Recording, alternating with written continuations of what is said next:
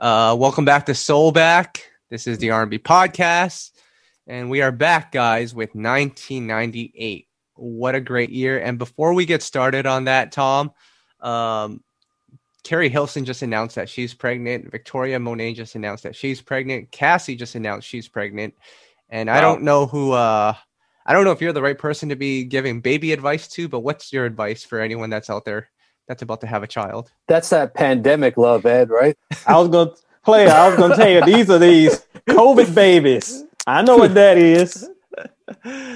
All right. Well, uh, Tom, do you want to start off with a couple of shout outs? Because I see a lot of people here uh, commenting. I see Shaquille uh, Perry in here, Watney, Watner's in here.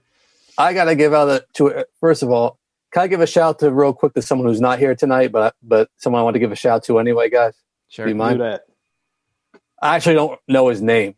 Uh, right. but it's gonna be hard to hit, shout him out. but this guy hit us up on Twitter and said, "Man, much love to Tom, Ed, and Kyle. I'm looking forward to when the pandemic's over and you guys could all be in the same room to do the podcast again. Nice.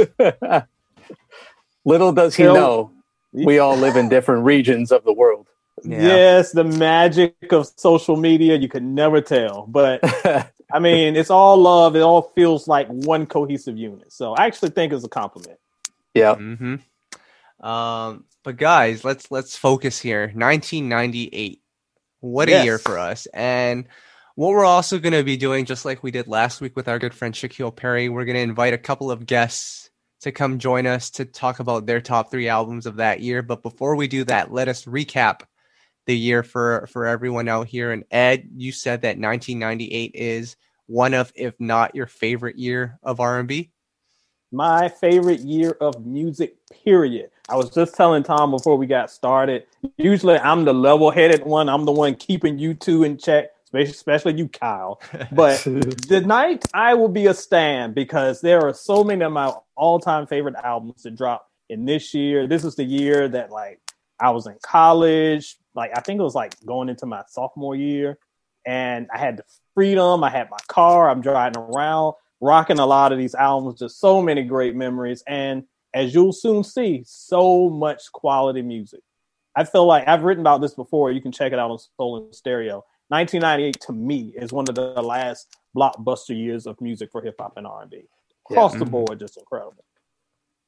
I mean, for me, I was, man, 14, I think, 15. Wow. So I was still pretty young. I mean, when you're that age, you can't really appreciate it. You're caught up in the moment. You hear something that sounds good. Maybe you can't relate to all the lyrics. I mean, Kyle, how old were you even? 1998. I was I was eight. Damn. I was about to say, I'm sure he was not 10 yet. Ed was like, what, 33? Oh, calm down. I was a good 18 or so doing my thing in college, more grown than you two. Shaquille Perry was coming out of the womb that year. Crazy. Yes. Wow. Damon was like the size of a ham sandwich. So we got some youngins in the house, but they know their R&B. That's respect. Yeah. And guys, when I look at this list of albums that we have to talk about today, I don't even know if we're going to get to that, if we're going to be able to keep it to one hour like we normally do. Luckily, I found out Instagram Live actually lets you go for four hours now. I don't know if anyone else knew this, but uh, what does YouTube let you go for? YouTube lets you go until you don't want to record anymore. so shout out, shout out to our people tuned in on YouTube. Shout out to everyone tuned in on Instagram Live. Yep. So, I mean, we got to get started, right? And I'm just looking at these albums. I'm looking at the debuts, and even the debuts are, are fire. But let's get started here. Last week we started with the with the fellas. This week, let's start with the ladies. De- uh, Deborah Cox. Ed, I know you love Deborah Cox. Let's start there. Yes, my baby mom's Deborah Cox. this album, and I'm going to say this a lot, so just get ready. To me, this is her best album, and of course, came out in 1998. She was coming off of incredible debut. This one raised the stakes, and some of her most memorable material comes from this one. So, 1998 is just something in the water, and this album is one of her best. Well, to me, her best. Love this album as well. Definitely her most, you know, produce her most well known songs, probably her biggest hits. Those dance hits, which was always a weird thing to me, mm-hmm. like how that how she got into that lane if that was her preferred lane or what happened, but she made her name for herself there too. So love this album.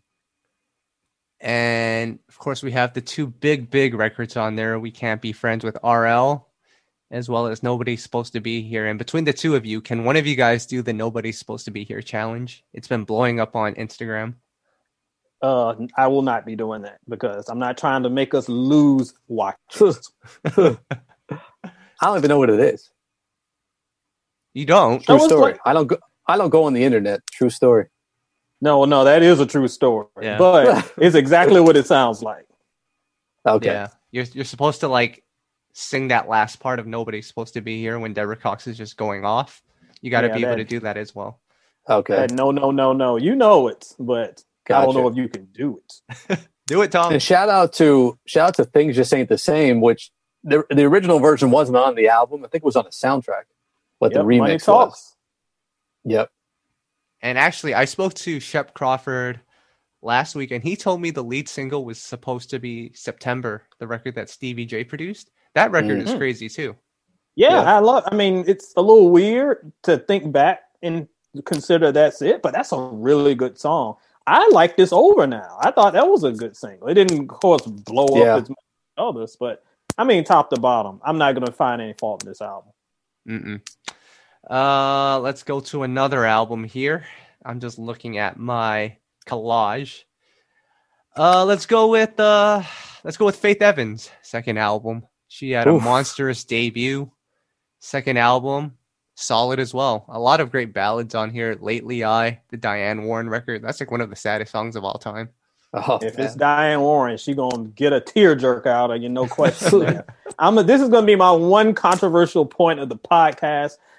I oh. like this record. I I like it. I like it, but to me, it doesn't compare to the debut or the third album. I think she outdid herself both times. Mm. So when it came out in '98, I was a little disappointed because I love her debut so much, and it was just not as good as that.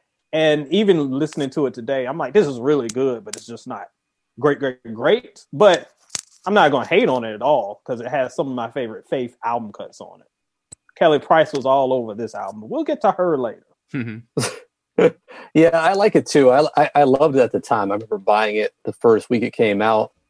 Obviously, I loved All Night Long when it came out. Love like this, obviously, definitely the ballads, the interludes. Yeah. So it's it's it's a great album, and uh, one of my favorites this year. But we'll see if it ends up in my top three. Ooh. Caramel Kisses is on this album too, right? Oh, it is. Yeah, it's a great song. I had a friend who was obsessed with that song. Don't forget, "Never Gonna Let You Go" was a that was a Babyface song. Oh right? yes, that was that was, that was, a great song. Yep. Uh, let's go with uh, Whitney Houston. That was a great oh, album that had the Darkchild record. I'm just gonna drag all those albums off this wall when we fit, finish here and just listen to every one of them. That is my. It's not Whitney's best album, but it is my favorite Whitney album. Another one, top to bottom, I just love. I remember by 98, like, you know, Whitney wasn't something that I was like really listening to a lot because as Carmen I talking about earlier, it was too much rough riding and Roc-A-Fella and going on at that time. So I was all over that. But Whitney, just something about this album that she was just able to adapt her sound to the times that worked so well. She had Missy joints on it. She had like the Wyclef joints on it, which was big at the time. And yeah. I love that she was able to transition to the times without sounding off. Like this isn't the equivalent of when we hear our legends today, you know, trapping. But this was a good transition and it worked so well. And one of it's my favorite personal Whitney album. I see a lot of love for this album in the comments. Shaquille Perry, yeah. that's Whitney's best album. Same thing, thing with Lawrence. He said the same. Um, Surface 323, Whitney killed it. Nicolette Carney agrees yeah. with that. So people love this one. Damon said this is his favorite Whitney album. I mean, you can't really say no to the Heartbreak Hotel record. No, oh, man. you can't. That's an I wish we got more collaborations like that now. I mean, we just need that. We don't get it. Agreed. Well, you do. You got Khalid, not Khalees. You got Kehlani and Teyana kissing in the bathtub oh, like that. What else God. do you want, Tom? That's true. Oh man. All right. Uh, where do we go here? I guess we'll have to talk about Brandy and Monica. Um, oh, you know we will, or we'll get kicked out of here. Uh, well, I'll start off with the Brandy album because I think to me, it's if it's not her best album, it's her second best album. I still think Aphrodisiac is is really good, but this album was like crafted perfectly from the sequencing, the big singles, mm-hmm. the transition from Brandy's debut to this one, her linking up with Darkchild. Like I think it was just a perfect marriage on this album. Agree. I think that this is her best album. I still don't like that May song. I don't care what y'all say in the Soul and Stereo Cipher. I don't like that song. But other than that, this is a pretty complete body of work. And this is another one where the album cuts are just as good. Mm-hmm. Well, actually, they're better than the singles. And and I talk about this all the time when I review albums. And people are like, "Oh, you gave this album such a low score. The singles bop." Two singles does not make a strong album player. What I'm looking for are those album cuts, the consistency, going the sequencing, going left and right. That's what you got from this album. Let me ask you this, Kyle, about this album. Well, mm-hmm. I remember when I was younger, I felt like it was more poppy than some of her other stuff. And I thought this was where she was going to make that move to the pop lane full time mm-hmm. and never turn back. But it seems like she didn't end up going that route after. I mean, how did you feel about that? Well, it's funny because I just I just interviewed All-4-One yesterday, and some of those Diane Warren records, which were super big in '98, they didn't really necessarily uh, transition over to the new millennium because at mm. that point, by 2000, it had become very very hip hop ish, had that bounce to it. So I don't know if those Diane Warren records would have made it. And by 2000, isn't that when like Backstreet and NSYNC and Britney Spears really like started dominating the charts? So absolutely, unless Brandy moved over to that Max Martin sound, like yeah. I don't think that would have happened. But there was a period of time, I think, right before Britney Spears popped off, like Brandy was the biggest thing in America. Mm. And, and a lot of that comments due to Moesha as well. Yeah, so you can't really discount yeah. that. Yeah, I see a bunch of comments asking why "Happy" wasn't a single. That's I see a, a comment song. asking why I put that and everything wasn't a single. That should have been a single. Yeah. Yeah. I mean, Angel in Disguise wasn't a an actual single, was it? Like that was just like didn't yeah. it just get radio play and kind of blew up? So again, there's just so much great material. I'm sure they had a game plan of what they wanted to be singles, but every song that we've named, I like better than all the singles. Agree. Yep. yep. Um, now let's talk about Monica's album, which is weirdly enough titled "The Boy Is Mine." Still hmm. weirds me out to this day. yeah, I thought it was a bad decision at the time. Still do. But I'll let you guys speak on it. No, but the I mean, beyond the title, the actual album is great. Again, one of her better albums. I don't think it's the best. I think her debut is still the best, but this one is probably her, mm.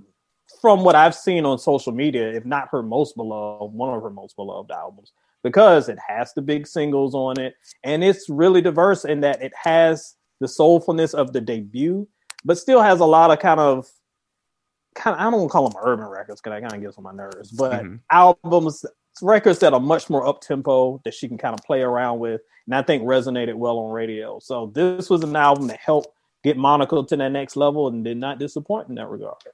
I see the comment from Lawrence that was Clive Davis's idea to name it after the single. Yeah, I mean, you could tell it was a label decision. It's just yeah, and you, you could see why they did it to try to capitalize. But I, I of course, know, it felt kind of cheap. But regardless, I like this album too. You know, the first night, love that song. Mm-hmm. Just that Jermaine Dupri knock. I, I just yep. still listen to that one a lot. The sample I felt was flipped perfectly. Yep, love that one. And then, of course, you have "Angel of Mine," which is like a classic record now. Um, yeah. And the Space Jam song was on this album too. For you, yep. I will. So Great song and a uh, great album. Um, can we talk about some groups now? Of course.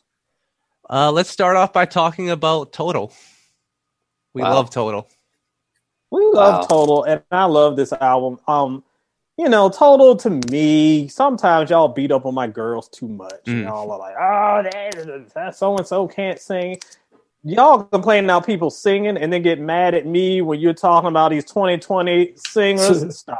Total knew their lane, and what they knew is they they had a vibe and they used the production to ride that. And that's why this album works so well. I am not a Mase fan, as I made clear earlier, but that song he has on this album, for whatever mm. reason, to this day, I will just randomly just say his whole verse. It drives my wife crazy. I'll just like start spitting that joint. Love this album, and the singles are fun too. When I look back at this album, it just reminds me of how cool Total was. They kind of went in a different direction of all the other girl groups. They were just so aggressive. Like tripping, I remember when I first heard that, man, it just hit you in the face. That when Missy mm-hmm. came on in the beginning, love that one. I love Sitting Home. Even the remix when Shine first came out, you know, and Shine people were like, is that, is that a Biggie? Like, who is that? Yep. yep. And then, you know, there's some other gems on here. I like the song um, Rain as well. So I'm a total fan. Nice. It's crazy because uh, we just talked about Faith's album. We're going to talk about 112's album later. Total. Like those albums, like Bad Boy was on a run at that point because yeah. they dropped like one week right after one another. And that's crazy to think about now, all on one label. So like Puff really had the game on lock. Yeah, I remember that so well because it was it was had to be October because it was around my birthday, and all these albums was just like blah blah blah. Happy birthday from Puff. He was hooking me up. um, another female group that dropped an album in '98 is Xscape, which happens to be their last album to date. Mm-hmm. Did you guys like this one?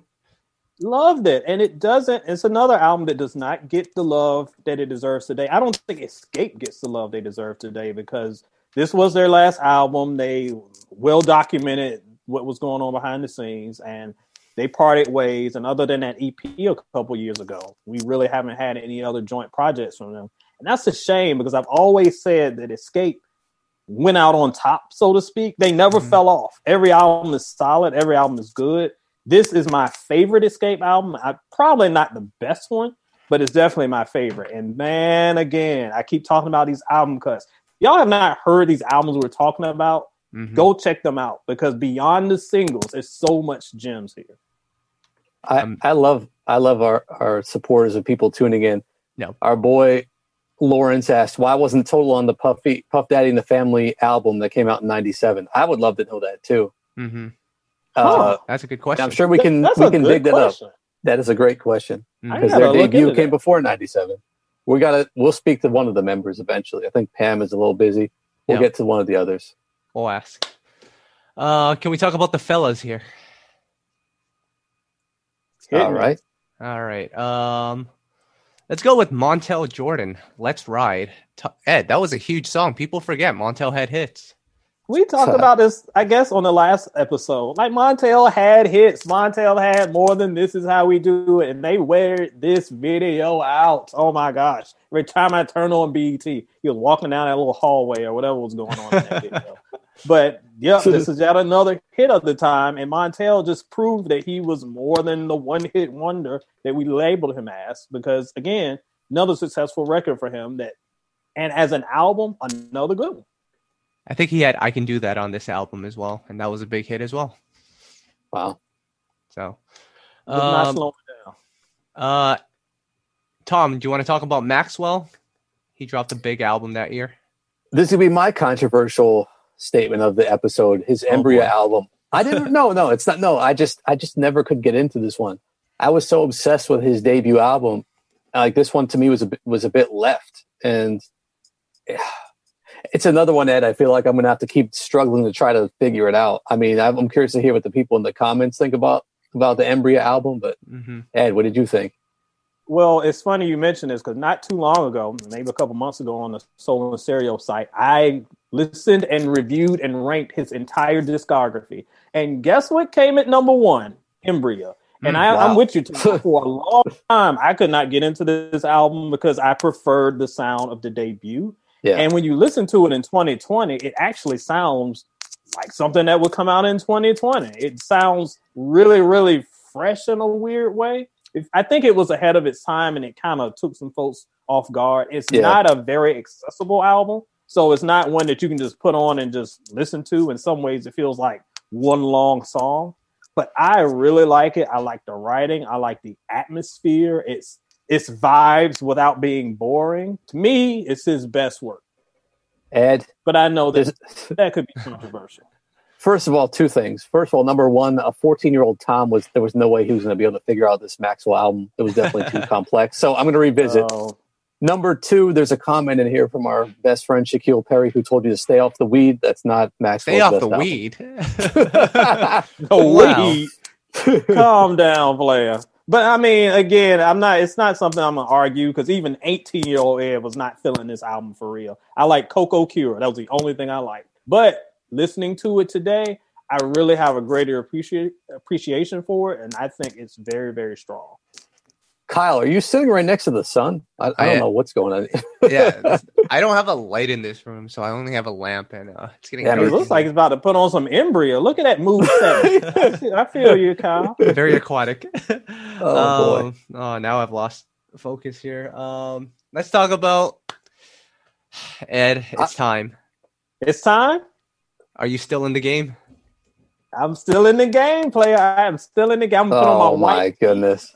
Put on gotta- my giant shades and chain hanging down. Oh, My man. boy Keith. Can we talk about this album? Isn't this your favorite album from Keith? Oh, calm down. It ain't my favorite Keith album, but Oh, shout out really? to um Derek Dunn. We discussed this on his podcast, The Lost Episode. Um, we talked about this album and overall in in Keith's discography, I'd put it in the middle. It's a little underrated, but as a project, it's pretty okay. It holds up. It's got some again. I keep going to the album cuts that are better than the actual singles. Not a bad release, but no, not my favorite Keith album by a long shot. Mm. can I can I can I bring up an album, Kyle? Um, I, don't know if, I don't know if you're going there on this episode or not. It has to be brought up, Kyle. are you talking about Kenny Lattimore? I No, can guarantee you he's not talking about Kenny Lattimore. Oh, okay. I'm well, talking about a double a double album that may or may not be allowed to be Oh. spoken of. Okay, now they can yell at you and not me. But go ahead. Um, are you talking about the Prince of Darkness? Listen, I just wanted to mention one thing about R. Kelly's R album. We don't condone anything that he's done. We don't support him anymore. But I just thought it was a monumental moment when he dropped that double CD because it was pretty rare to me to see an artist, an R&B artist, do that, and it had some some hits and some jams, and I just remember that moment. That's all I wanted to say. Well, I'll just follow up on that and then we can move on before we get canceled. But I agree with Tom. It was different to have an R&B artist at the time because we were having a lot of hip hop artists that were dropping double albums. Yeah. It was kind of different to have an R&B artist do it. And I don't like a lot of double albums because it's too much. It's just like I get lost into it. it it's too much filler. This didn't really have that. And it's one of his better albums. It's probably top five albums for me for him. So he did his thing. Still peas on people. Um, I mean, yeah, we don't. Like I said, we don't support him anymore, but we just want to touch on history that happened with music. So, Listen, we're gonna Right, get yelled about at if we're gonna get yelled at either way. If you mention him, we get yelled at. If Oh, we don't, yeah. it, it happens. So, right, uh, you're you're not wrong. so the album came out in 1998. This cannot be disputed. Correct, and it's good. That can't be disputed. eh, That that's subjective. Well, I ain't subjective over here. It's good. I mean, I wouldn't call it a classic. No, I didn't. Now I ain't go that far. I just said it was. Well, what I'm gonna do after this podcast, I'm gonna go on Amazon.com. Do you guys remember back in the day looking at like reviews that people would write on Amazon? Oh, Oh, no. I yes, I used to do that at work. Yes, The, those are the real reviews because those people actually bought the CD and wrote up a true. review. And a lot of times you would see reviews that were like one star, and you're like, man, this album must suck. And then the write up says, I didn't receive this package in pristine condition. yes, So- yes. Oh boy. Amazon reviews used to be hilarious. Yes. So shout outs to Amazon. Um, can we talk about, uh, well, Kenny Lattimore dropped an album, and I mean, we, we have to go here now. And I've been waiting a long time for this one. Oh, boy. Dru Hill and 112. Dude, Kenny Lattimore gets one sentence and he and, and that's it. Damn, I I- feel so. We never touch on this guy, Uh, and all I'm- of a sudden, hey man, fact, Kenny Lattimore dropped an album. Moving Hey, on. I, I threw Damn. you I threw you a lob and you mentioned the Prince of Darkness. like, what do you want from me? Oh, jeez. No, this is All right. actually a really good Kenny Lattimore album. It is, it is, and I mean, I'm sure I'm the only one here that's heard it in its completion. But like, it's a good album for sure. I mean, not better than the two albums that Kyle wants to talk about a lot. But my boy Kenny, as I will always say, is one of the best voices in R and B of our generation. So that shines once again here on this album. Listen, Kenny Lattimore probably in '98 would have appealed more to my parents, who would have been in their 40s, than a 14 year old Tom. Am I incorrect by saying that? I don't know. No. I can ride with a little Kenny, but again, I was 18. I was doing uh, some things. So you're 14. you're listening to DJ Clue. It's a different, yeah. a little well, different. Tom, let me let me put this to you because this is actually an actual true fact. Uh, in the Michael ja- uh, Jordan documentary, Last Dance, there oh. is a clip of Jordan on the bus with headphones on, and everyone started wondering what was he listening to, and it turns out he was listening to this Kenny Lattimore album. Yes, because it was nine eight and it was hot. Did they win that game or lose that game? I think they won the NBA championship that year, Tom. Oh, that hyped them up. I, I guess so. Wow, Kenny Dorsey will do it to you. It gives you superpowers. Yeah, I'm gonna have to check it out. It. All right. Well, here's two albums I know all of us have checked out. Uh, 112's sophomore album, Dru Hill's sophomore album. I, am actually yeah. curious to see how you guys rank these later on in your top three, but let's start with 112 here because I would say the ball the, the debut was quite ballad heavy. This wasn't as ballad heavy. This had that true bad boy sound to it, Tom. I have to share this story for those who haven't heard it yet. Maybe I haven't shared this on the podcast, but I was interviewing Mike of 112, and I told him how I was a, a 112 fan, and Room 112 was my favorite album back when I was younger. I told him my AOL screen name was something like TL Room 112. And he got this weird look on his face, like he was so embarrassed for me. It looked like he wanted to jump out of the interview. And that, and, and luckily we're still cool because Mike is a good dude. But that's a true story, guys. That was my screen name. But yeah, I love that story. It always well, cracks me up. At least I'm man enough to share it, guys. All right. no, I'm not you. Know? Be real with it. but this this this album was one of the ones that really brought me into that R and B space. I just loved it, you know, and so many songs I hear I still will listen to. And uh except for your letter, that's probably the saddest song you could ever find. Guess who and, wrote Gay, guess who wrote that song? Oh. yeah. Boy, she and is funny, the queen of sorrow today. Now, funny feelings on this album, if you guys know that one, is another yep. one I can't listen to. It's just these songs are too sad.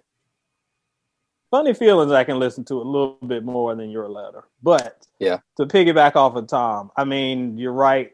This album to me, my favorite 112 album, one of my favorite groups ever. And I love the progression because the debut, I love the debut. Um, but it is really ballad heavy, and I like I like ballads, so that works for me. And this mm-hmm. was more of a mix. It had the up tempo bad boy mm-hmm. stuff, but it still had the slow jam. So yep. to me, this is when I think of 112 at their peak, this is the definitive 112 album. To me, their best album. Did you consider this one a classic? Either mm. of you guys? Mm. I don't. No. I think that would be their Ed, debut. Ed, I thought you were on record as their first three were classics. Well, I oh. definitely think it's five stars. but bring back the tape. But no, I mean, I'm not. I probably said that, but you know, I have differentiated. There's a difference between classic and five stars. What? And are you yes, kidding me? We've talked wow. about this before. Uh, to me, oh. a classic is defined by longevity and legacy. Five stars is just what you rate it at the moment. But anyway, this mm. is a five star album to me. Classic, it feels like it. It feels like it. Of all of theirs, it would probably lean most toward being classic status. Well, I'll say this: "Love You Like I Did" is an amazing song. Same with Nevermind. Love that song. Amazing it's song. like the same song, but they're both amazing. Um, Which one? Yes. What are the same? Nevermind. Oh, it's like the same song. Mind is nothing like. I don't think like it's the same song. It, it's the right. same song. I could listen to both, and I would like. We should play a game one day where like we we blindfold me, and then you play both records, and you tell me which one is which. I'll be able. Oh my goodness, we blindfold. All right. Um, Tom, I know Peaches and Cream and Dance with Me haven't aged very well for you. Has anywhere? Uh, better, I'd say, than those two you named. Mm. Uh, yeah, yeah, definitely. I'd say. So has Love Me, which I didn't really consider just for that moment. I still love that song too, although I never hear it on the radio as like a throwback, which is interesting, yep. I guess. Interesting. But, yeah. They, I mean, they sure wore it out in Virginia in '98, but you know, I always hated peaches and cream, so yeah, be mm. done with that. Mm. Reminds me of oatmeal. oatmeal. Oh my goodness, Tom loves oatmeal. I do actually. Plain oatmeal. Oh, good old Tom, flavorless Tom. Uh, all right, uh, Dru Hill's second album, which I don't know if I like it more than their first. I think their first is slightly better. Yeah, but I mean, this mm-hmm. is the one with the huge hits. Um, and I'm sure the comments will yell at us because I have heard, especially in the cipher, that most people prefer the second album. I'm with you. I prefer the debut. But yeah, it's easy for me. Debut. But this album has the best Dru Hill song of all time, "Beauty." So mm. that by oh, itself. No. no, quite. I mean, again, this this one is more maybe four and a half stars instead of five, but I love this one a lot. And again, maybe the definitive Dru Hill album. Here's my critique of this one. If they would have just chopped a few of the songs off, it probably would have been a five star album for me. It just was a little too long oh. for me, and that uh, that's usually what happens. Agree. Yeah. Yes, that's the issue. Uh, we talk about sad Diane Warren songs. What about "What Do I Do with Love"? Isn't that like the saddest song of all time? How many saddest songs of all time you got? We got a lot There's of them in '98. but yeah, that was one of the songs that could probably go well sung. It's not a terrible song, but definitely not one I revisit a lot. Beauty remix is better, said Shaquille Perry. Was Ooh. Case on that? Yes, yep. I think so. Yep. Yeah, but not a big part. I never really figured out what Case did on the song.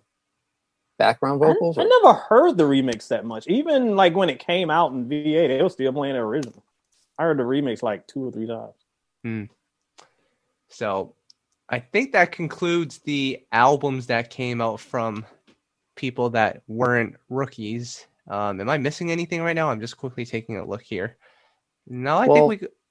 Can I name a couple um, soundtracks actually? Yes. Yeah, please. Do we had a Doctor Dolittle soundtrack. Ooh, yes, with the, sir. With the Aaliyah record. With the Aaliyah record, with the with the baby in the background. Yep. Man, that's my favorite Aaliyah song, guys. That that's it's an amazing song. That's my song. favorite. Yep. Shaquille, what's your would... favorite Aaliyah song? Chime in. um, I got to mention the Rush Hour soundtrack, which also mm-hmm. came out this year. Yep. Um, I got to mention the Jermaine Dupri 12 Soulful Nights of Christmas, which is the most slept on R&B holiday album of all time. I totally forgot about that. Your boy Kenny Lattimore has a song in there. Don't worry. Hmm. I got to mention Tim Timbaland Tim's Bio album that came out. Tim's oh, yes. Bio, yes, sir. I and have been on a I, Timbaland album fix lately. I just want to mention that the, the R and B tracks on there, like "Keep It Real" with Ginuwine, like John Blaze with Aaliyah. Yep. Um, those two, and then one last one. Ed's Boy dropped an album this year.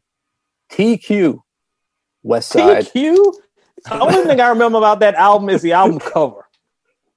Mm. Okay. It's like a West gigantic. Side, that was Q. huge.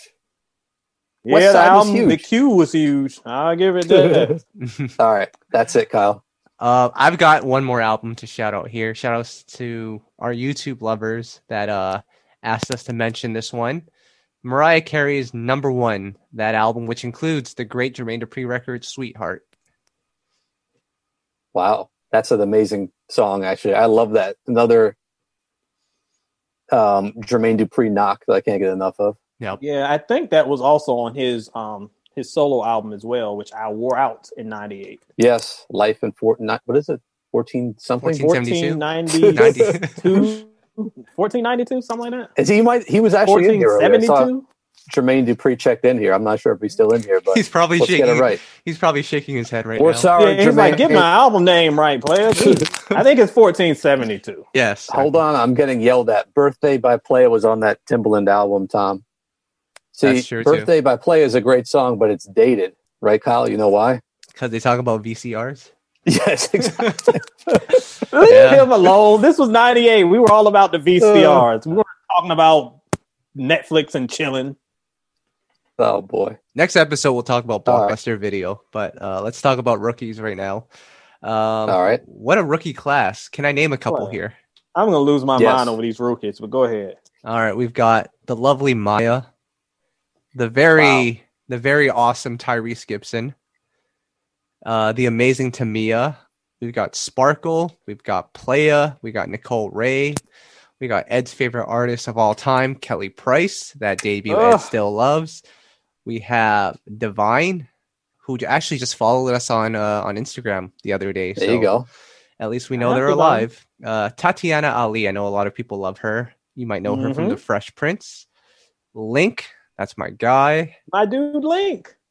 And uh, am I missing anyone? I think that's that's it for now. Oh, and Lauryn Hill. Do we count her as a? I, I guess we count that as a rookie, even though she had great success with the Fugees. Yeah, yeah, it's like, it's weird. I guess we can count it as a solo debut. Do you, you guys? She's been around for ten years. Do you guys consider her to be an R and B artist? Like this album is incredible. I'm gonna just put that out of the way because it's probably one of the best albums in the last like 30 years. But and it's definitely a classic. But do you guys look at her as a full R and B artist? I here's the thing, and it's it's so funny today because of the labels we put on artists. Literally two weeks ago, I saw when someone saying the same argument about hip hop. It was like this album isn't a hip hop album, but then you go to R and B on um, fans, and they say, "Oh, it's not an R and B album." It's both. Like it's not one or the other, and that's cool. Like if you listen to Missy Elliott's albums, they aren't one or the other; they're both. And I'm okay with today Anderson .Paak, Another artist is like half and half. Yeah. If it's done well, cool. But because the R and B tracks here are so so good, that's why it's worthy of discussion here. Kyle, I was told you forgot Destiny's Child's debut album. That's true. I did forget oh, that. yeah. I forgot yeah. it on the collage too. I'm not sure why that happened, but yes, Destiny's Child as well. We cannot hater, forget. hater. Oh god. Hey, you were the one slandering. You were the one slandering the writings on the wall last week. I mean, I don't know Destiny's Child debut album for keeping it real. I've never heard it in my life. Oh, jeez. You actually would like this one, Tom. This one's very good. All right. All right. And you forgot one other album. Got, and if anyone in the comments who's tuned in knows this one, Miss Jones, the other woman. Now this has I some know Miss Jones. It. Man, she is a radio host who kind of went down in shame, but yeah. this album is legit. Why did she go down? I forgot she was up there with you guys, but yeah, I, I know uh, all about uh, Miss we're, Jones. We're not going to go there, Kyle. No, no, no. okay. No, no. I'll yeah. tell you offline, Kyle. All right. uh, well, let's talk about these albums, these debut albums. Let's start off with Destiny's Child, just in case I forget again. But they had the Wyclef record. Um, I mean this this album might not be talked about a lot, but it was just a straight up R and B album, and they sounded great on it. You know, I'm going to say this, and you can direct your hate to Edward Bowser in the DMs on the IG. Oh no! You can just hit me on ET Bowser. I'm not dissing Destiny's Child, but I'll say this because I really like this album. I have noticed when we consider this album, Tom and I were talking about Jay Z's 1998 album a little bit earlier. I feel like a lot of albums that came out pre 2000 for artists that kind of have been headliners in the past 10, 15 years get really pushed aside and people don't really give them the love and support. And I know it's because younger fans just haven't heard them. But mm. I think this album is really good. And compared to a lot of Beyonce solo stuff, this stuff is right up there with it. But because it didn't come out in the hot period where it was trending on Twitter, doesn't get the love that I feel like it deserves. That one definitely is, falls in that category. No, no, no. Part one is better than part two. Way better player. Yeah. Mm-hmm. You're mad, stay mad. Way better. All right. Uh, moving on. Uh, let's talk about another album here. Man, there's just so many we can talk about. Can we talk about Tamia's debut album, Ed? Is Nicolette in here? Because uh, we were trying to get her on here, but this debut album I don't know if my girl stars. is here, but if she's she was not here. here. I saw her here earlier. Oh, she's here. Oh, she's don't get in trouble. I know she's at work. Don't get on fire because of us, player. But yes, you, you want to talk Nicolette, about you, another five star album? Hold on, hold on, Ed. Nicolette, next time pull a Shaquille Perry and just hide out in the bathroom and tune in and, and call in. Please yep. don't get caught talking to yourself in the bathroom stall. But to me, it's debut, another album that is not discussed enough. Another album to me that is five stars, a almost flawless debut one that I still rock regularly today. And I remember at the time, this album wasn't even that hyped up. She had the um, single Imagination with Jermaine Dupri. Y'all go check out that video. I love that creepy video that they had. but when I I liked the single and I liked her voice, so when I got the album, I was blown away because it was so much better than I expected, and I didn't expect it to be terrible, but I didn't expect it to turn into one of my favorite albums ever. But this is how you make a statement as I debut. Love this one. Tom, so into you. It's, is it better than the Childish Gambino version? What? Oh God! oh my! Can we just shut this whole show off right now? And please, I'm about do. to flip the whole desk over. My Turn goodness! My, no, you group might fall. We got to protect him. yeah, has it? No one's even chimed in the comments about my group. He's got his picks coming up too, guys. All right, he's chilling. Right. But anyway, all his picks I are I am Groot. you put a move on my heart. I know it came out a couple years prior to this album. It was on the album, but man, I just mm. remember hearing Tamia for the first time. True talent, amazing vocalist, still one of my favorites, mm-hmm. and my favorite album of hers right here. You know what's crazy? And I just learned this recently, but the record, uh, this time it's love. You know that song, right, Ed, on the album? Yeah. That song was like huge in Asia for some reason. Wow, really? Like like massive in Asia. That always mm. fascinates me when there's a song that over here is so you know okay, but then you just learn across seas that it's just like these incredible songs. My boy Damon tells me all the time about these songs that are just like off the chain in the UK, and I'm mm-hmm. like, for real? We we were sleeping on that. Mm-hmm. Um. What else should we talk about here? Let's talk about Mya. This is actually a very solid debut, Tom. A lot of great records. Uh, the Sisqó collaboration, Baby, it's yep. yours. There's, some, there's a lot of great. There's some great here. album cuts on here too. Yeah, this is a really good album. This is, I don't think this one's nearly celebrated enough. And this was also the year where she had her appearance on the Rugrats soundtrack, "Take Me There" with Blackstreet and Mase, which I also love. Yep. But man, I this this might be my favorite Mya album. You know, front to back, it's a, it's a gem. We just yep. interviewed her recently. Check that out if you haven't seen it. And, and uh, Ed, did you like this one?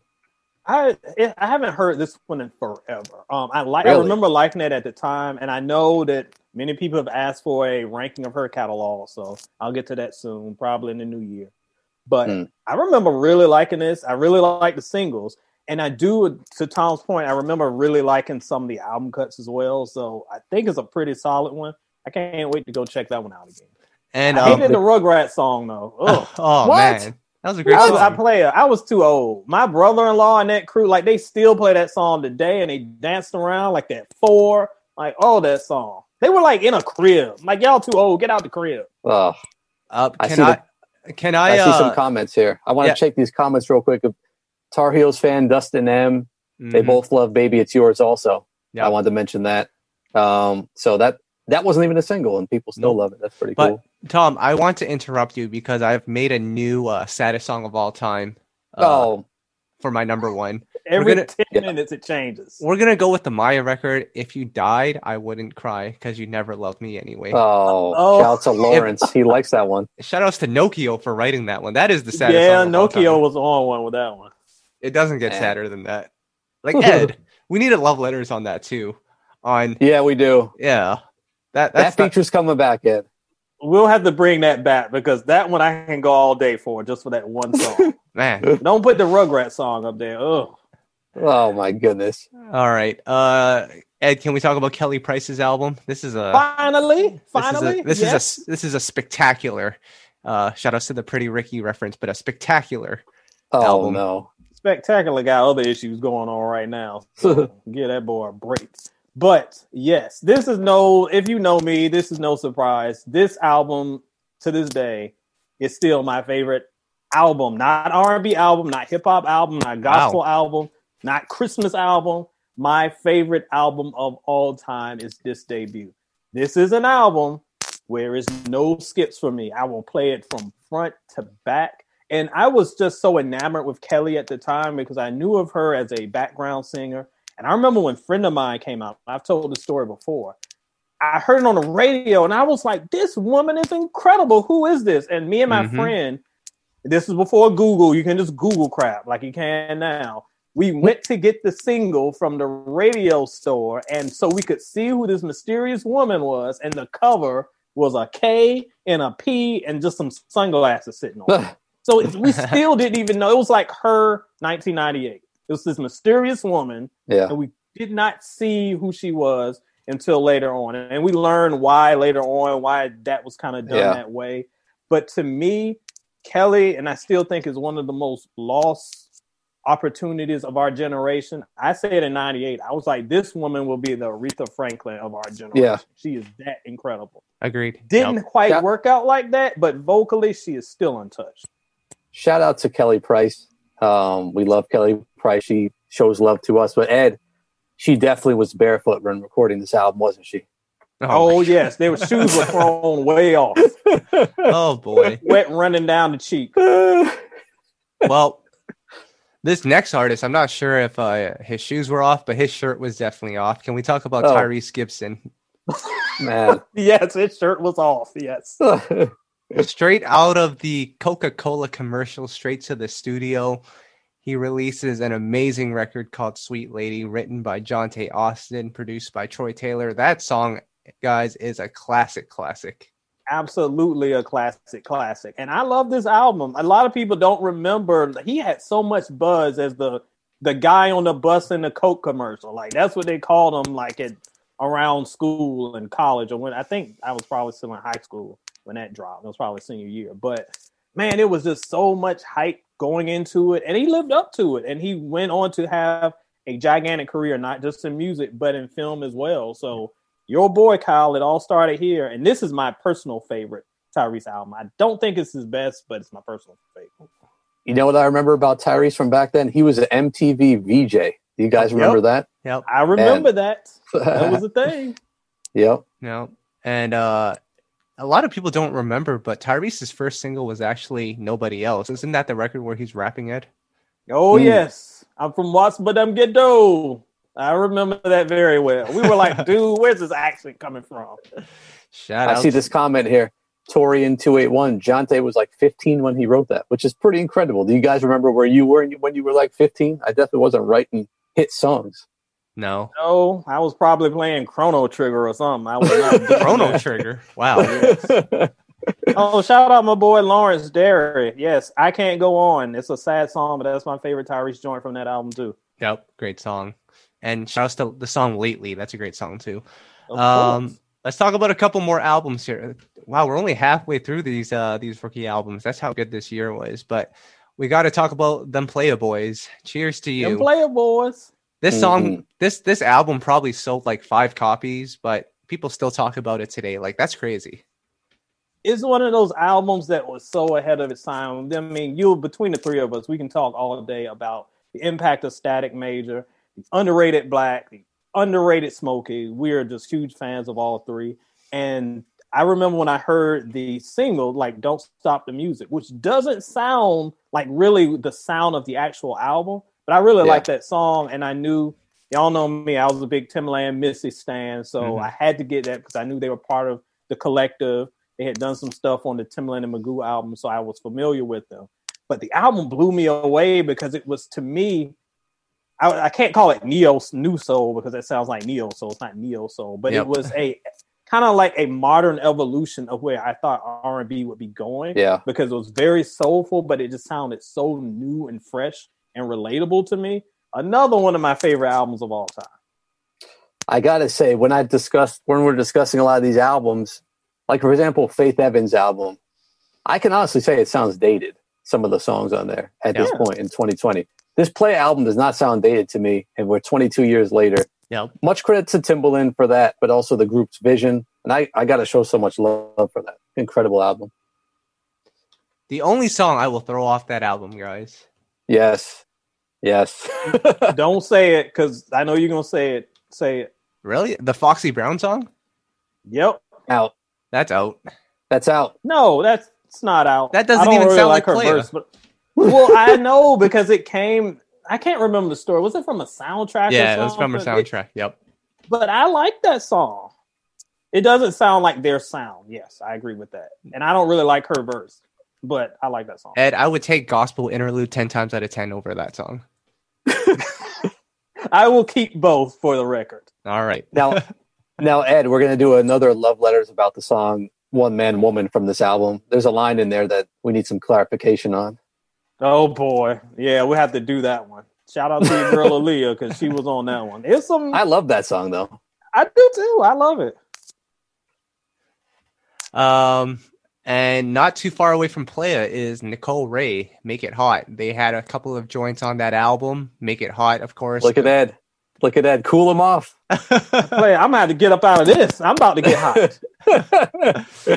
that Nicole Wray album, Ed, you love this album. This is one of your favorites. Oh too. my I love this episode because y'all always get on me for hating everything. Ed hates everything. He likes nothing. I love everything on this episode. And this album, once again, I've said it like 10 times, another of my favorite albums of all time.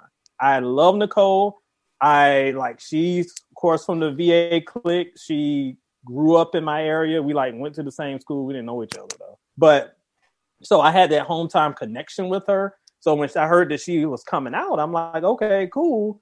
I love Make It Hot. I copped the album the first day. And man, that album to this day, 22 years later, I still rock it all the time from front to back. It's so fun. I love the collaborations that she did with Lil Mo, Missy, a lot of player on there doing a lot of writing and arranging for that. And it just fits her sound so well. Another one is just pure nostalgia for me. It's not a perfect album by any means, I actually reviewed it a couple months ago as kind of like a retro review, which I don't really do, but I just had so much to say about it. It's not perfect, but it's pure nostalgia for your boy. It's crazy. We're talking about 1998. We haven't even celebrated, you know, Missy for having an album or anything, but man, her impact was huge back then on this album. She was on the Play album. She was on the Total album. I mean, she was everywhere. And I don't even feel like this is this part of her discography even gets the appreciation it should. I mean, everyone mm-hmm. calls her a, a, an icon and a legend, which she is, but man, there's so much more that she has had an impact on that doesn't even get noticed at this time. But man, this album, love her impact on this one. It's uh, it's grown on me over the years. Yeah. Eyes burn Not Wander, Raise Your Frown, I love. Testing Our Love, I love. Yep. Um, so man, love it. Mm-hmm. I just think it goes back to my point. Like once you hit that late '90s stuff, I just don't feel like that the artists who we celebrate today their work in the late 90s it really laid the foundation for them to be the big artists in the 2000s we don't give them the love that they deserve. You never hear about the great records that missy produced in this era and you should yeah. because mm-hmm. that's what made her missy. Uh, on a side note did we ever find out where mocha is the rapper on make it hot? Actually yes. Someone did oh. find mocha on wow. the cipher and i'm blanking where she is. Somebody found mocha. She's still here. She's still with us I can't remember Listen, what, though. For about 10 years, we tried to find Magoo, and then Kyle finally did a few years ago. So that was an accomplishment. That was one of our biggest accomplishments, Kyle. that was it a was. pretty big accomplishment. Yeah, yes. that, that was on my to do list, and, and we did it. Uh, shout out to Nicole Wray, still doing her thing as Lady Wray. So go check out her music. Yes, uh, my girl. I knew we wouldn't be able to get this all condensed into an hour, so we're just going to keep on going until this cuts off. Um, oh my! Oh god! A couple more albums here that I want to talk about. Sparkle, um, which was produced by the men that we shall not talk about. She had a big album, and I got to talk about Link as well because that's an album. That's one of those slept-on albums as well. And can we talk about Divine? Because I feel like Divine, like they dropped one big song, it was a number one hit, and then they just vanished. Yes, that Divine record just was big at the time. I have the actual single, the actual single that that was a thing back in the day, and I got the single. It's around here somewhere, and they were another that I just thought would be. We had big things coming, didn't quite work out, but that was that one hit wonder. Now, I mean, you want to talk about Montell? This is a one hit wonder. If you want to talk about that, but it was deserved. It was a good song. Actually, what I label think- were they on? does anyone remember? I don't remember. No, I. I'll look it up. Don't worry about it. no, I, but Ed, I think Divine actually had two hits. What was the second hit? One more try. Wait, that's the that, that's the cover of the George Michael song, I think. I don't remember. I, I don't know. I had to look that up. Yeah, it was a big hit. Really? Hmm. Yeah, number twenty nine on the Billboard 100. That's pretty good. Um, uh, Shaquille Perry wanted us to talk about Lauryn Hill again. I thought we did. well, we can again. I mean, I mean, I think that this is a five star release, and you know, one thing that annoys me about Lauryn with some younger fans, and I know you know, you know what you know, and you don't know what you don't know.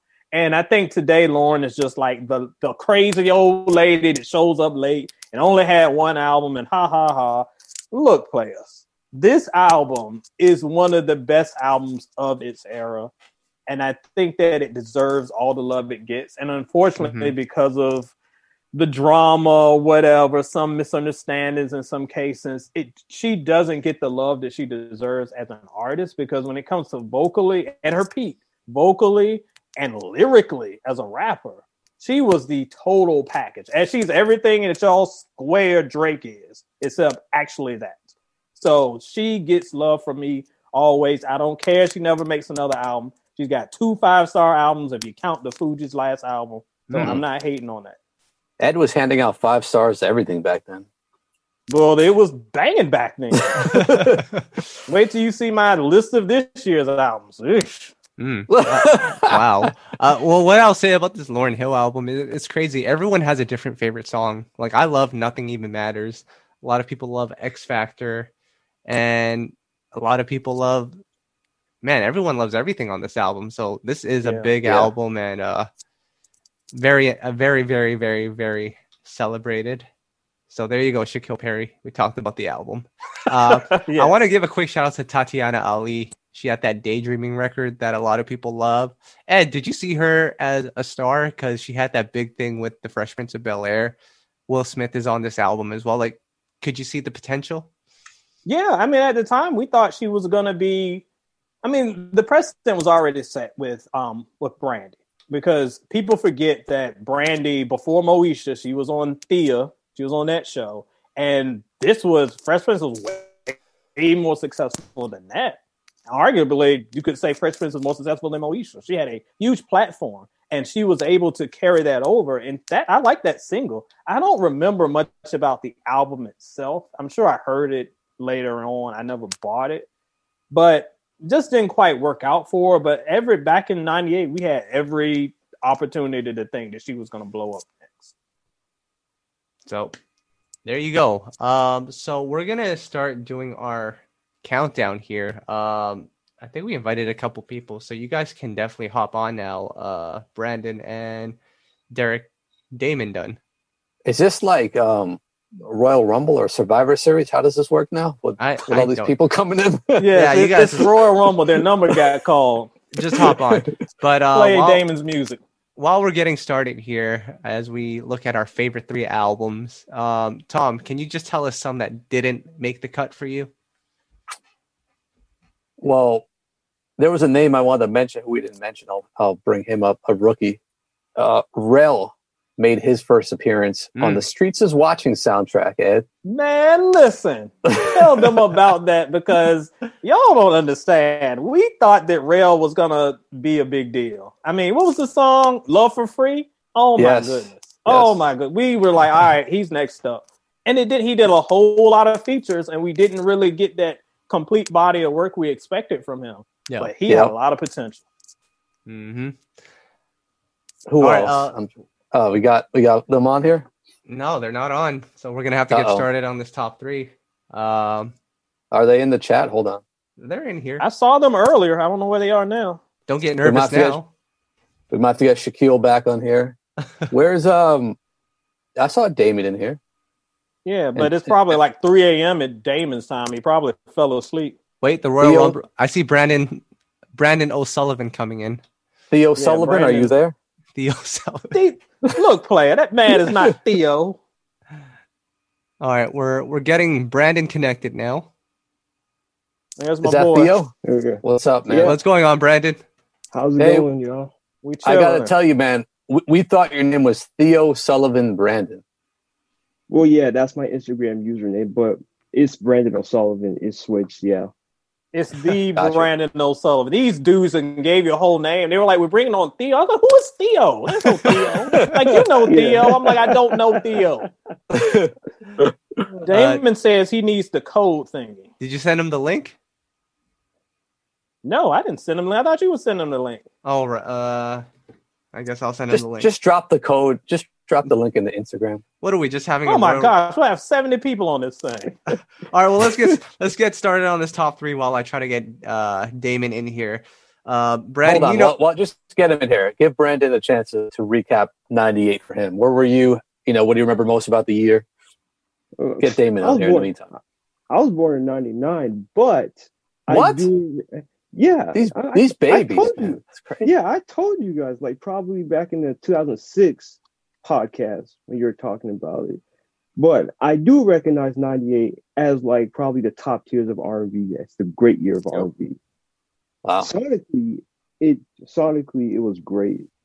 And as a producer, I appreciate a lot of the work that came out. Dope, dope. So you're a you're a producer. Are you making trap music? Like, what, what's the situation? yeah, I mean, I did retire trap beats a little bit more so the R and B. Uh, wow. But also, I'm not big on R and B trap like that because, unfortunately, that's what's popular nowadays. Yeah. All right. Yeah. So that's pretty much it. Is. All right, is Damon five second countdown. I I I'm try- I can't even find him on Instagram. Hold on, I can send him the link. All right, you do that. So, um, let's just get started because I think we're probably losing followers at this point. Um, Tom, do you want to get started? Your number three favorite album of 1998. are we doing? Are we doing rookie? Or do we do that still? Oh yeah, I guess we do. Who was your rookie of the year? Wait, so hold on. If a if a rookie, they can be the rookie, both. Can they be in the top three also? I'm going to do course. it. Of course. All right, I'm going to say I'm going to not pick a rookie who's in my top three. So I'm going to go with. I'm not going to count Lauryn Hill is a rookie either. I just can't. I'm picking Mya as my favorite rookie just because I love that album. Still listen to it the most, probably out of most of these other ones. So for me personally, that's what I'm going with Mya's debut. All right. Uh, what about for you, Brandon? Who's your rookie of the year in 1998? If I had to pick, it'll be Kelly Price. Ooh. Mm. Like, I really love her debut. I, I mean, nothing that tops her debut. It is one of my personal favorite R&B albums, and yeah, I'll pick Kelly Price. Ed, did, well, first of all, did you get uh, Damon in here? Um, Damon's got the link. He should be joining us soon. Um, oh. Who's your rookie? I mean, y'all know my answer. Just I'm piggybacking off of everything that young Theo said, since y'all didn't gave him that. Kelly is my. I mean, but it's so crazy because you can pick like so many. But I have to go with Kelly here. I would be betraying her if not. But Nicole Wray, she's right behind us. She's like on her mm. tail. Mm-hmm. Mm. Yeah. Oh, I don't know. This is a tough one for me mm. because I mean, I think Tamia is my choice, but then I also love Tyrese. Oh. Uh, I'm gonna go with Tamia because I'm Canadian okay. and she's Canadian. Oh wow, great reasoning behind that one. Yeah, I know such xenophobia, but I mean it's a great album, so I can't hate on that. Xenophobia. That's like when Ed shows love to every Southern artist. Oh my god! First of all, I only show love to the VA artists. Get it right. I don't know. Trey, Trey Songz isn't uh, exactly yeah. behaving these days, Ed. Uh, no, we're not in COVID. Land. No, not with that. We love Trey. Though. Stay tuned to the Player Please Awards. That's all I got to say for that one. All right. um, Damon is Damon coming in here? Um, I sent him the link and he liked it, so he's alive. Tom, who does Groot? who does Groot have as the uh, rookie of the year? Groot. Groot. Hold on, let me put him, put him to the mic here. I am Groot. That's, that's oh my it. god! that translated into Nicole Wray. I can speak. Groot. I think so. Actually, I agree.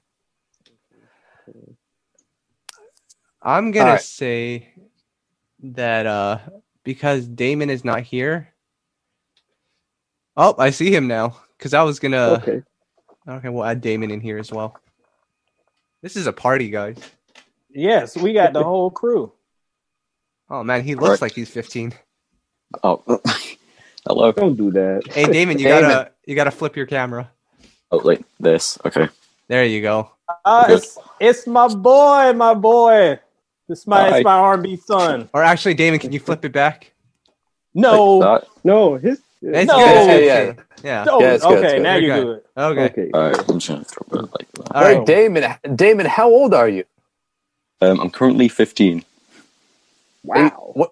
Ed, we're running a daycare center here. We've been, Listen, we have 15, a bunch of babies there. But the most knowledgeable dude with the yeah. Barry White voice.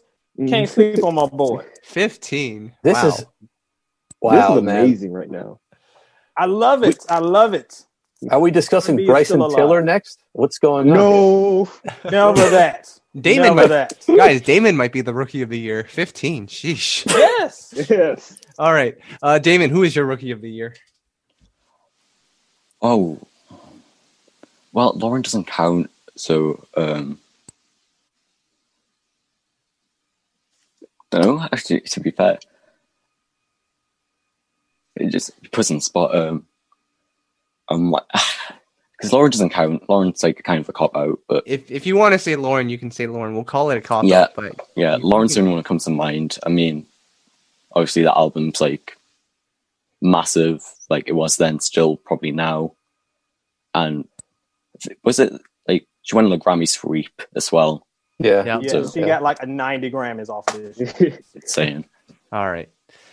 All right. So we got that out of the way. And now we can Mhm. get into our top three favorite albums of 1998. Tom, who is number three? These There's a could lot. all be number one for There's me. there's but a lot here. Yeah. These could all be number one. Number Very three is difficult. Tamia for me. It's one I still listen to front to back. Love that album. Easily could have been my number one, but it's my number three. Love Tamia. What about you, Ed? I am going to I'm going to keep it real on this one. I'm going to have two lists because I'm going to have Stan Ed list and I'm going to have Soul and Stereo Ed list. So we can have Wow. two differentiating viewpoints because I can't leave out my favorites. So Soul and Stereo Ed says number three is Room 112. Ed Ed says it's player because I got to show my boys love. Hmm. Yeah. Mhm. Uh, Brandon, what about you? This is difficult because it's 98. I would agree with Tom in terms of Tamia, but I'll go with Room 112 as my number three pick.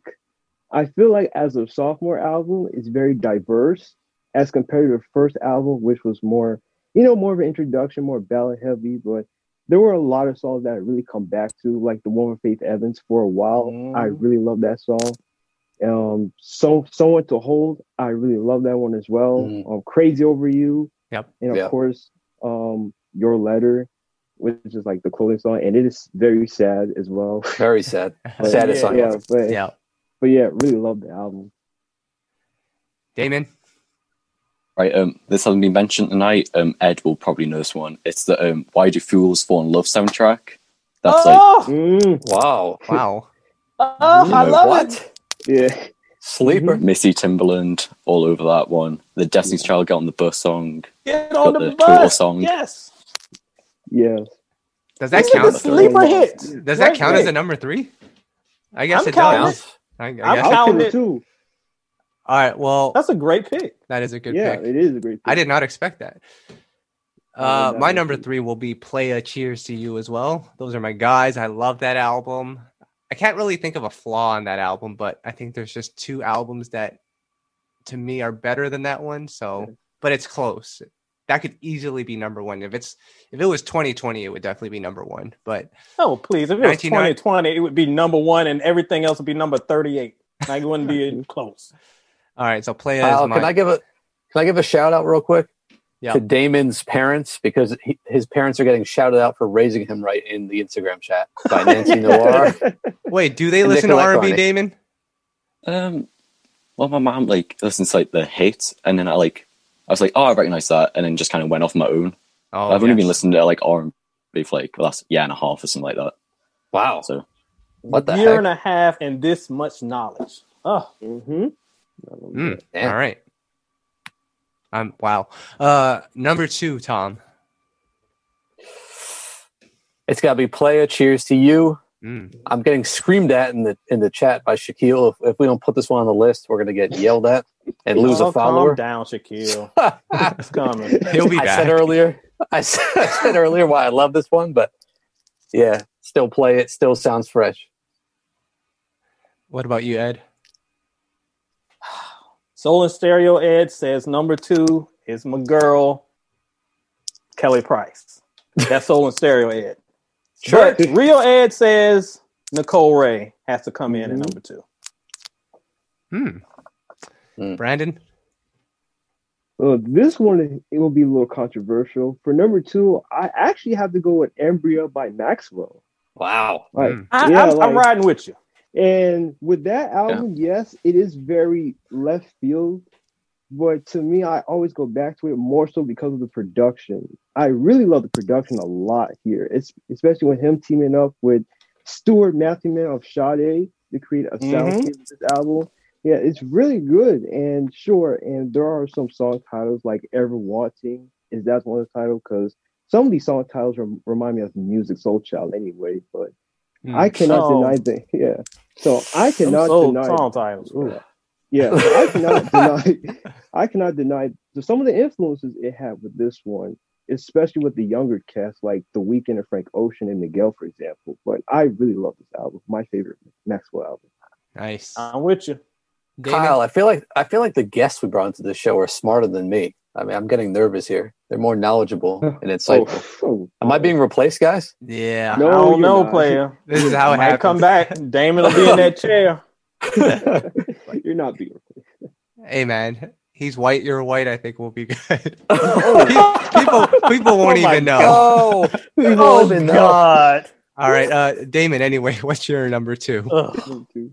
Um, number two, personal favorite of mine. It's um Tamia's debut. I Mm. mean, top dot um, zero skips. Yep. Just amazing. That's my number two as well. I'm going with Tamia. It's so close to number one. So so so close. Mhm. Um, I almost want to put it at number one, but I can't because my my my allegiance and my loyalty goes towards one vocal Bible. But uh, Oh God. Oh boy. but my number two is Tamia. Uh, Tom. I think you guys know my number one. Taking it back to my AOL instant messenger days. Yo, room 112 in the house. That's my number one right there. Sorry, Mhm. Mike, man. Don't be weirded out. It's all love. Ed. All right, so I've got to do my two things.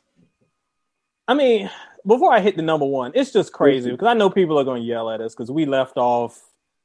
I don't know it, Whitney and Xscape and Deborah Yeah. and and and you mentioned um like Tamia and and Brandy and it's just like Maxwell. There's so much good stuff this year. I feel crazy just doing three, but got to do three. My number one, if I was solo and Stereo Ed, it would be Lauryn Hill without question. But my favorite, as you all know, hmm is Miss Kelly Price. Gotta go with my girl. Mm, There great you go. pick. Brandon. I co-sign with Ed. Undoubtedly, Kelly Price will be my number one pick. With her Yeah. debut is incredible. I mean, the closest thing she almost topped with is her album Priceless, which probably came out in 03. But I really love her debut so much. Like it's well crafted, it's melodic, it's memorable, and it's perfectly delivered. Like there's not a single flaw in this album. Like I can listen to it from the back and just be like, oh my god, this woman is something special. She's vocally gifted. Yeah. Brandon B. No. Yeah. It seems like like Ed just brought a guest on here who would agree with everything he says. I don't know. What do you think, Kyle? Yeah, I think so. Brandon, can you give me can me can you give me your best Ed impression? Can you say play it please? like, play it, please. There you go. there you go. All right. Damon, uh, I think I know who your number one is. I know Damon's number one, but hit us with it, player. But hold on, Damon. Before you answer that, I need to know because you've been doing your research. Do you know who the artist Link is?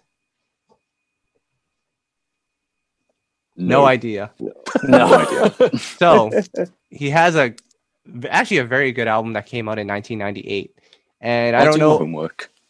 you you need to do your homework because you're young so Yeah. this lyric might scare you a little bit but he has a song that has the lyrics hit you with a 69 Oh no. that's a great song player, Kyle. no. Kyle. Stop corrupting the children. But all right Damon, I'll hook you know, up with some got Link Kim. songs. that link song about- Yes, that- I was gonna say you know Lil Kim, you good. link is good but who is your number one Um, well, well, on my version of the album, I can't spell her name right, but um, Nicole Wray, Make a Hot. I mean, Mhm. that's your number one What the hell? I wouldn't argue with that. No, love of course Wow. it's number one. I wouldn't argue with that. Ed brought his it. crew on here. because no one ever agrees with him. He needed, he felt lonely. Damn, this is what we end up with. Listen, I got my son and my boy, and we rolling. Three on two, finally. Yeah. Wow, Nicole Wray has your number, and I love that album, but never in my life did I think anyone other than Ed would say that. Well, Wow. now Top you five got two. favorites. Wow. Justice for Lady Wray. I Yes, don't even know if justice. Nicole. I don't even think Nicole Wray would have her album at number one. And Well, we love Nicole Wray. she's a humble lady. She's from Portsmouth, Virginia. We're all humble, just Yeah. salt of the earth people. Man. All right. Sorry. My bad, guys. I'll calm So- down. So is it my turn? Yeah. Yes. Uh, you so know you're number one. So my number one album will have to go to the Vocal Bible, otherwise known as Brandy Brandy. Norwood, uh, Uh-huh. otherwise known as At Forever Brandy, Uh-huh. otherwise known as Moesha. Uh, this album is pretty amazing. It has the record "Angel in Disguise," and I know uh, Ed and Tom. I know you love that song, and I know I think Yep. I could speak for Brandon and Damon as well. Mhm. That is like a Great song. top Great.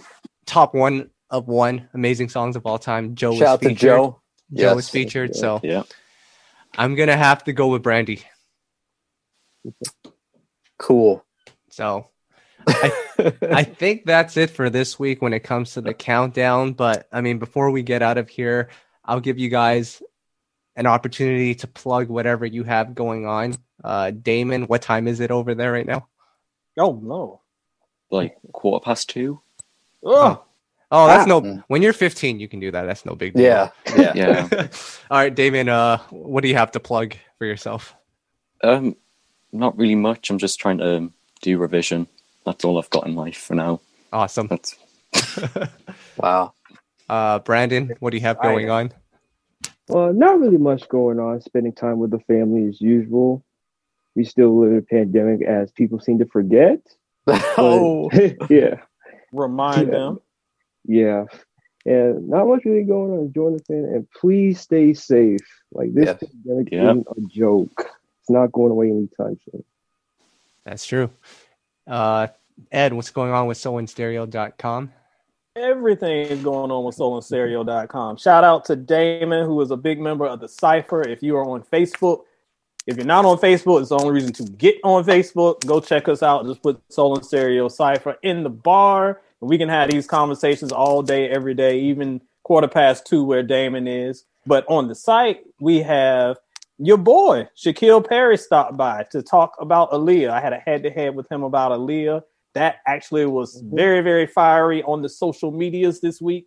So check that out. We asked the question: Should she be considered an R and B legend? You know, we kept it real. So go read that.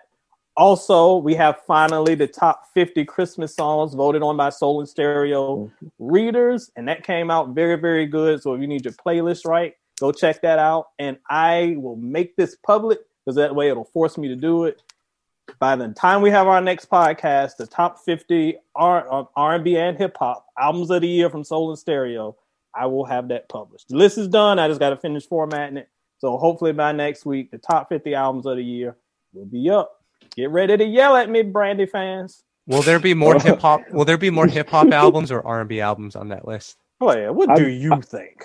I bet hip hop because there's not a lot of good R and B this year. There are some. Thank you, not a lot. Brandon. Hey, we can't be saying that on this R and B podcast. R&B, but it's There Uh, will be R and B albums, but not as many hip hop albums. yeah. All right. Uh, Tom, over at You Know I Got Soul, you and I have done a ton of interviews, and I'll let you name some in a bit. But also, we've been working on our top uh, uh, songs of the year, like we do every year. So stay tuned for that. Tom will be responsible for putting the playlists together on Spotify. I'm tasking him with that right now. He doesn't even know it. But what, what, what else? What, who did we interview this week? Um, dude, I can't even remember. You interviewed a few. Yeah. This is all old news because I'm reading these Instagram comments. They're already debating 97. I, almost feel like they want to just go right Wow. in. We're not going to do that. We need a rest. Me and Ed are old. I don't know about these babies on with us, but Yeah. shout out to Lawrence, Nancy Noir, Nicolette, Shaquille, uh, Tar Heel fan, Montrez Jones. Um, those are some of the ones I see rocking with us till the end here. Um, obviously, Brandon and, and Damon for being on here with us. We appreciate you. Um, you know, I'm just looking forward to putting out our year end list for songs on the Yep. site. We know we collaborate with Ed on that. No one really knew who we had for number one, so it'll be interesting to see Yep. when we put it out. Awesome. And before we get out of here, I want to first off thank Damon and Brandon for joining us. Uh, Ed, Tom, Oh, you know what it is. But before we get out of here, let's uh, let's do a poll here to end this off. Okay. Oh boy. Raise your hand if you think Keyshia Cole is going to win the versus battle. Oh my god. Just, just She's random. not gonna win, but she should win. Raise your hand if you think Ashanti is going to win the versus battle.